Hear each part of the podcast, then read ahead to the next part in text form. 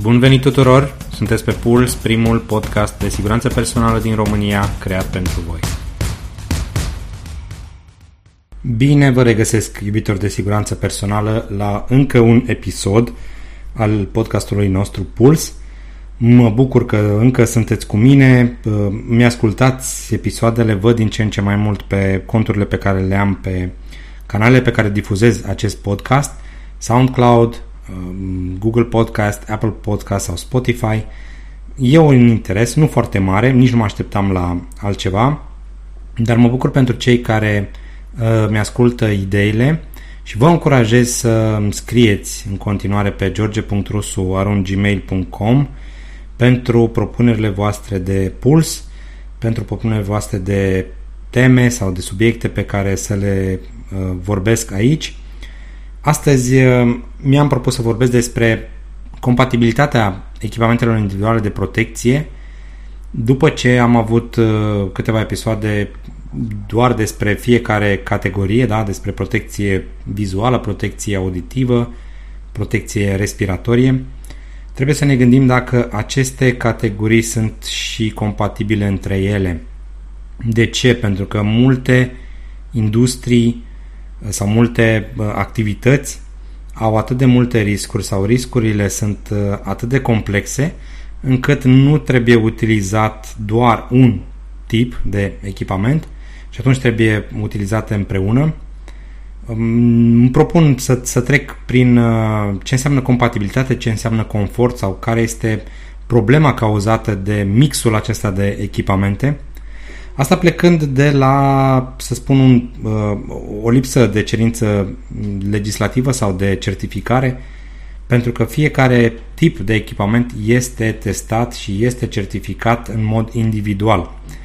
Adică, dacă vorbim despre protecția vizuală, normele pe care le avem în Uniunea Europeană uh, testează această categorie doar din punct de vedere protecție mecanică, protecție optică, dacă vorbim despre protecție auditivă, aceste echipamente sunt testate doar din punct de vedere al atenuării sau protecția respiratorie din punct de vedere al factorului de protecție. Știți foarte bine, sunt acei FFP pentru măștile de particule sau uh, clase de protecție dacă vorbim de uh, cartușe pentru protecția împotriva gazelor și vaporilor de orice tip. Dar, revenind la problema pe care o văd, pe care o știm mai mulți dintre noi, adică utilizarea echipamentelor complexe sau utilizarea unor combinații a unor astfel de echipamente, atunci uh, problema se poate schimba în mod radical, uh, mai ales din punctul de vedere al compatibilității, deoarece uh, aceste echipamente pot fi antagonice, da? se pot exclude unul pe celălalt nu mai oferă același grad de protecție, indiferent care ar fi același, dacă sunt utilizate într-o combinație uh, incorrectă, să-i spun așa. Și pe bună dreptate, nimeni nu-și pune problema utilizării acestor echipamente în, într-o oarecare combinație, pentru că evaluările de risc uh, care se fac de către specialiști de securitate a muncii, de către angajator, uh, presupun eliminarea riscului uh, împotriva căruia acel echipament poate proteja. Da, și chiar dacă sunt uh, evaluate toate riscurile, fiecare măsură este luată în mod direct față de un echipament care poate proteja împotriva acelui risc. Nimic greșit. Încă o dată subliniez, nu este o problemă a evaluării de risc, nu este o problemă neapărat a legislației, dar trebuie să ne gândim că adăugând mai multe tipuri de echipamente de protecție pe un utilizator, este posibil ca acestea să nu mai funcționeze corect. Ca niște exemple la care să ne gândim, cum ar fi să dăm um, protecție auditivă externă, da? folosim căști antifon pentru cei care utilizează ochelari de protecție, sau poate că nu au nevoie de ochelari de protecție, dar sunt utilizatori de ochelari cu prescripție medicală, este aceeași atenuare pe care o privim în fișa tehnică sau pe care o, o garantează producătorul? Posibil că nu. O să vedem de ce.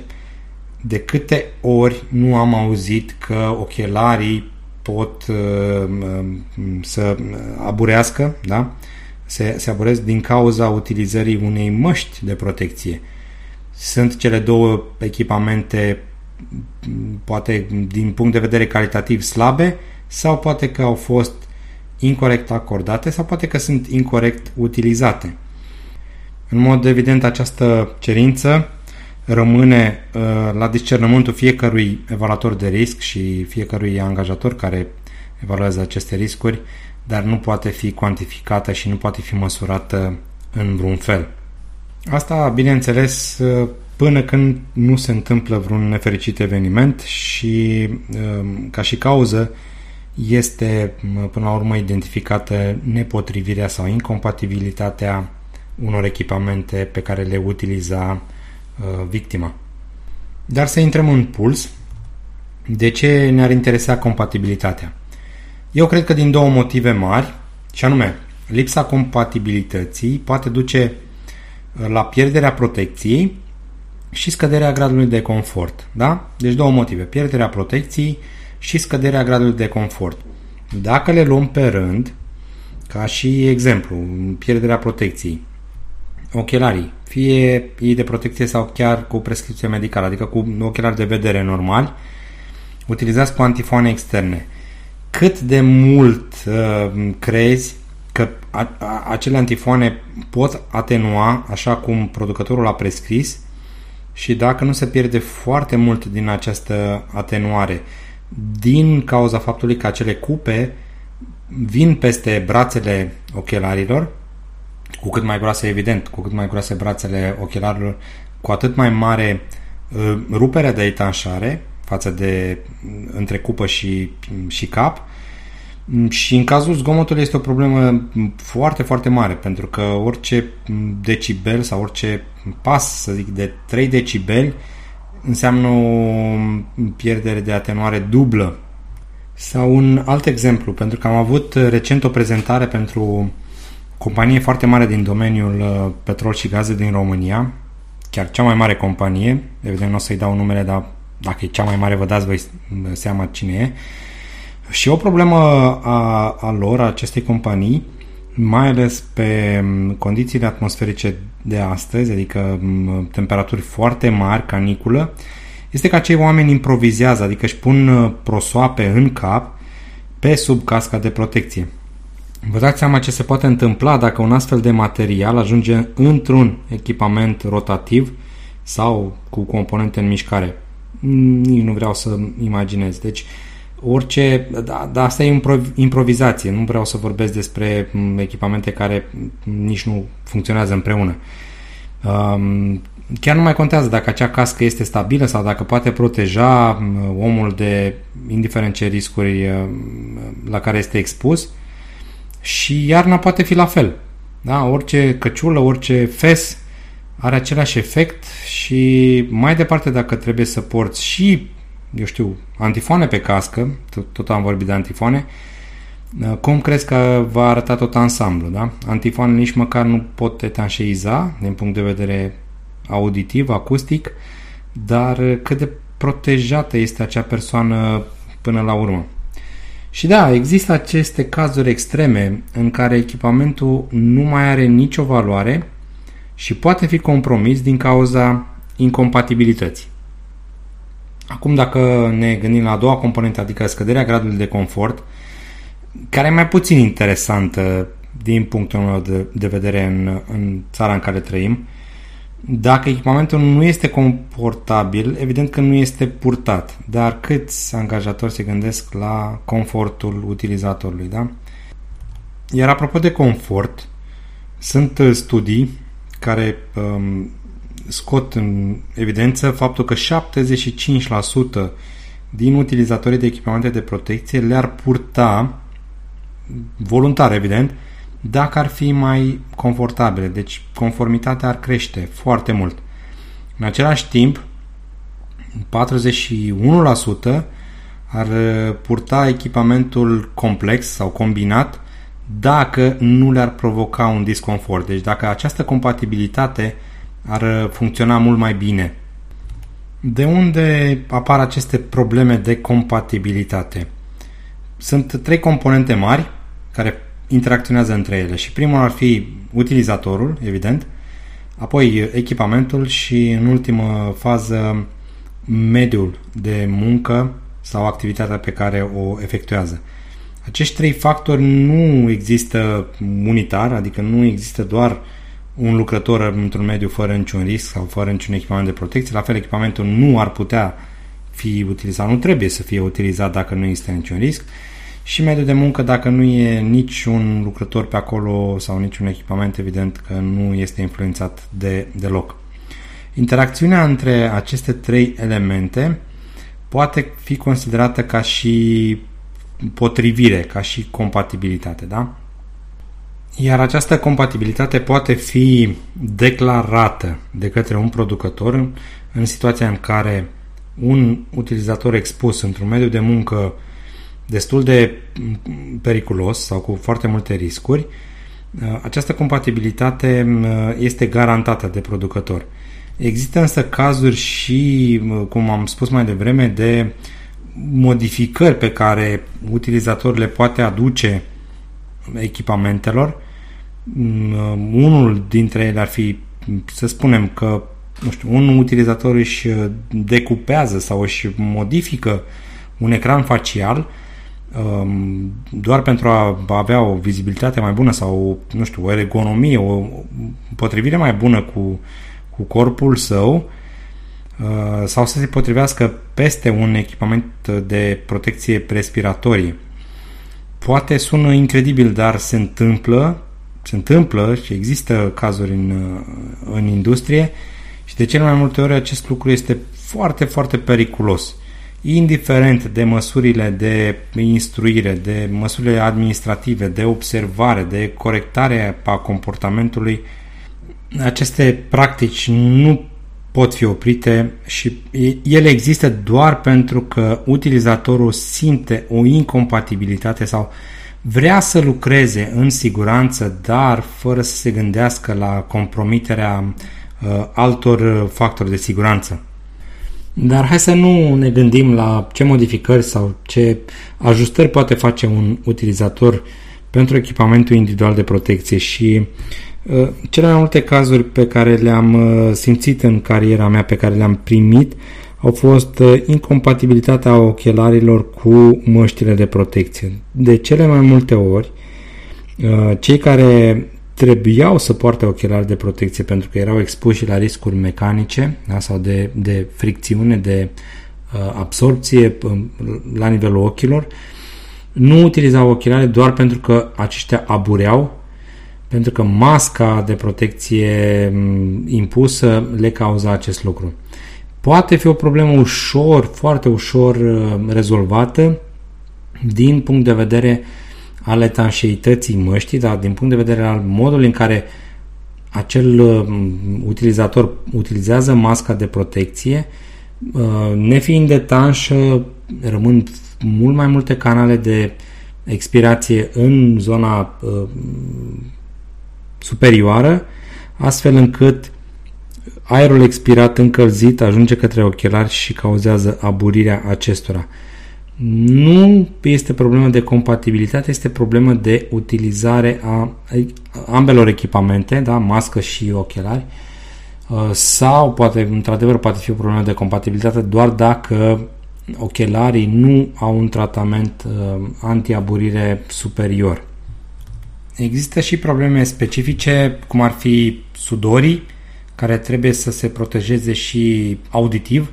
Chiar dacă o mare parte din ei nu realizează acest lucru, sudura poate duce la pierderea auzului cauzată de zgomotul generat de sudură. Nu sunt foarte multe opțiuni aici. Antifoanele externe chiar nu pot fi adaptate pe căștile de sudură Deși există și variante de protectori auditivi externi, însă în mod special uh, protecția auditivă trebuie adoptată ca și antifoane interne. În mod similar, aș spune că pentru utilizatorii de combinezoane cu cagulă, de asemenea, nu pot utiliza protecția auditivă externă pentru că acel antifon nu etanșeizează atât cât trebuie, deci din nou trebuie utilizată um, o soluție de protecție auditivă cu un antifon intern. Așadar, dacă ne gândim la ce am vorbit astăzi, soluțiile propuse, soluțiile proiectate nu sunt întotdeauna cea mai bună opțiune sau o opțiune integrală. Singura metodă sau singura măsură este să ne gândim în ansamblu uh, la protecția totală a utilizatorului și acest lucru poate fi o, un lucru specific, dar nu, nu trebuie să fie un lucru generalizat pentru fiecare uh, loc de muncă sau pentru fiecare, eu știu, secție, dar pentru fiecare utilizator. Uh, recomand întotdeauna a se gândi la ce soluție de protecție trebuie utilizată pentru fiecare persoană. Uh, mai mult trebuie efectuate și acele teste de potrivire, de etanșeizare, de fixare, care nu sunt um, obligatorii în România. Ele se numesc uh, fit testing, sunt fit testing-uri pentru protecție respiratorie, fit testing-uri pentru protecție uh, auditivă, chiar și pentru protecție vizuală și care trebuie efectuate gândindu-ne la complexitatea și la ansamblul echipamentelor individuale de protecție pe care trebuie să le utilizeze cel expus și până la urmă cel care este direct productiv, cel care ne aduce uh, valoare în, în companie. Să nu neglijăm însă implicarea lucrătorului în procesul de evaluare și în procesul de acordare sau selecție al echipamentului individual de protecție, nu pentru că este o cerință legală, ci pentru că este cea mai bună măsură de a motiva și de a menține uh, implicat, de a menține angajat un lucrător în afacerea pe care o conducem și până la urmă asta contribuie la succesul fiecărui business, fiecarei activități pe care o aveți. Așadar, ascultați ce vă spun și oamenii, luați împreună cea mai bună hotărâre, dați echipamente în testare, utilizați-le cât se poate de uh, exhaustiv, cât se poate de combinat, astfel încât la sfârșitul zilei, atunci când uh, cel mai productiv lucrător al vostru va spune că, uh, eu știu, cea mai bună combinație este cea pe care ați selectat-o împreună, va funcționa, aceea va, va, într-adevăr va fi și de succes. Bun. În uh, episoadele următoare îmi propun să revin la temele generale despre, um, să zicem, investigarea incidentelor, despre campanii de promovare, despre instructaje eficace sau care sunt obiectivele, cum să stabilim obiectivele despre uh, siguranță personală. Uh, am încheiat mini-seria de echipamente individuale de protecție sau de protecție individuală pentru diverse categorii de activități. Eu vă aștept în continuare cu propuneri de, de pulsuri pe george.rusaron.gmail.com și ne vom reauzi în fiecare săptămână pe temele alese de voi sau pe temele alese de mine. Indiferent cum ar fi, vă promit un conținut de calitate așa încât uh, rămâneți cu mine, ascultați-mi episoadele dacă vă place și dacă învățați ceva, asta mă bucură și mai mult. O fac doar din uh, motivația de a avea o siguranță personală mult mai bună uh, în, în România. Rămâneți cu bine și să ne auzim cu bine și data viitoare. La revedere!